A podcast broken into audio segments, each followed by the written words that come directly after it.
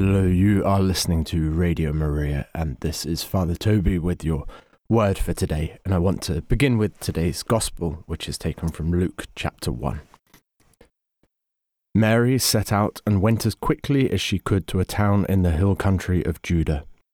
She went into Zechariah's house and greeted Elizabeth. Now as soon as Elizabeth heard Mary's greeting, the child leapt in her womb, and Elizabeth was filled with the Holy Spirit. She gave a loud cry and said, "Of all women you are the most blessed, and blessed is the fruit of your womb. Why should I be honoured with a visit from the mother of my Lord? For the moment your greeting reached my ears, the child in my womb leapt for joy. Yes, blessed is she who believed that the promise made her by the Lord would be fulfilled." The short lines of praise and pleading, the antiphons we sing before we pray the Magnificat each evening from the 17th to the 23rd of December. Each of these antiphons opens with an imploring "O," followed by a title of the Messiah, a title which gives voice to some hope in who he is and what he comes to do. And because of the imploring O that they begin with, they are known as the O antiphons. And today's antiphon begins, "O rising sun."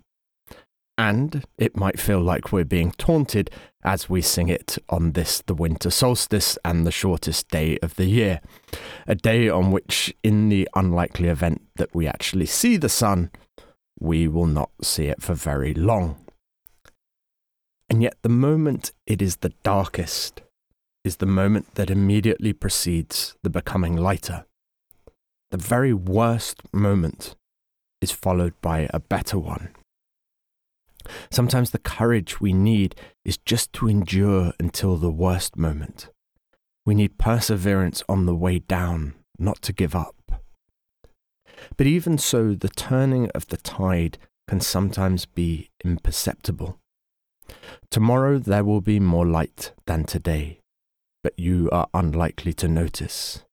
Come Christmas Day, there will be more light than tomorrow, and yet still we will probably not notice. And yet something radical has nonetheless changed. As Mary hurries off to the hill country to visit her cousin Elizabeth on hearing of her pregnancy, Mary's pregnancy is not yet showing. She looks the same, but she is not. She carries God within her. And as she reaches Elizabeth, John the Baptist leaps in her womb, and Elizabeth is filled with the Holy Spirit. Mary looks the same, but she and the child she carries within her are now a cause of joy. First to Elizabeth, but soon that cause of joy will cause millions to sing, "Joy to the world, the Lord is come, let earth receive her King. Let every heart prepare him room, and heaven and nature sing."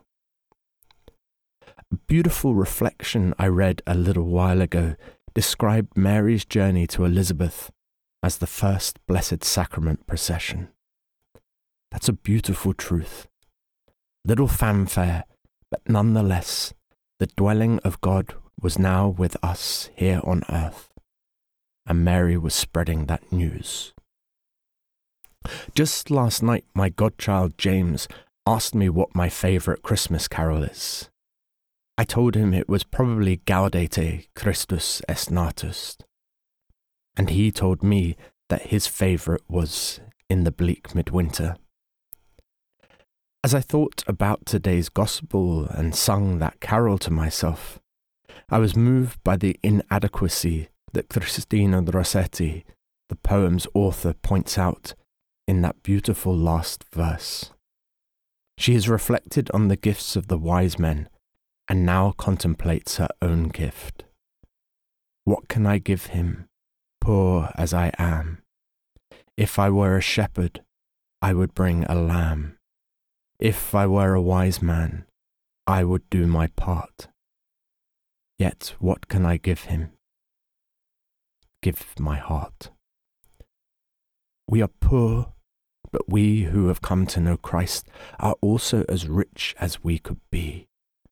There are so many problems in the world, so many ills, and we can feel completely impotent. And yet we can be like Mary. We can be God-bearers to others. We can bring not just news of Christ to others, but having given him our hearts, having received him in baptism, having been nourished by him in the Eucharist and prayer, we can be his hands, his eyes, his ears, his mouth. We can bring him to others and be a cause of their joy, as Mary, who carried Jesus within her, was a cause of joy to Elizabeth and to John. There are those out there to whom we can be the moment that things change from the worst to imperceptibly, but nonetheless radically better. O rising sun, you are the splendour of eternal light and the sun of justice. O come and enlighten those who sit in darkness and in the shadow of death.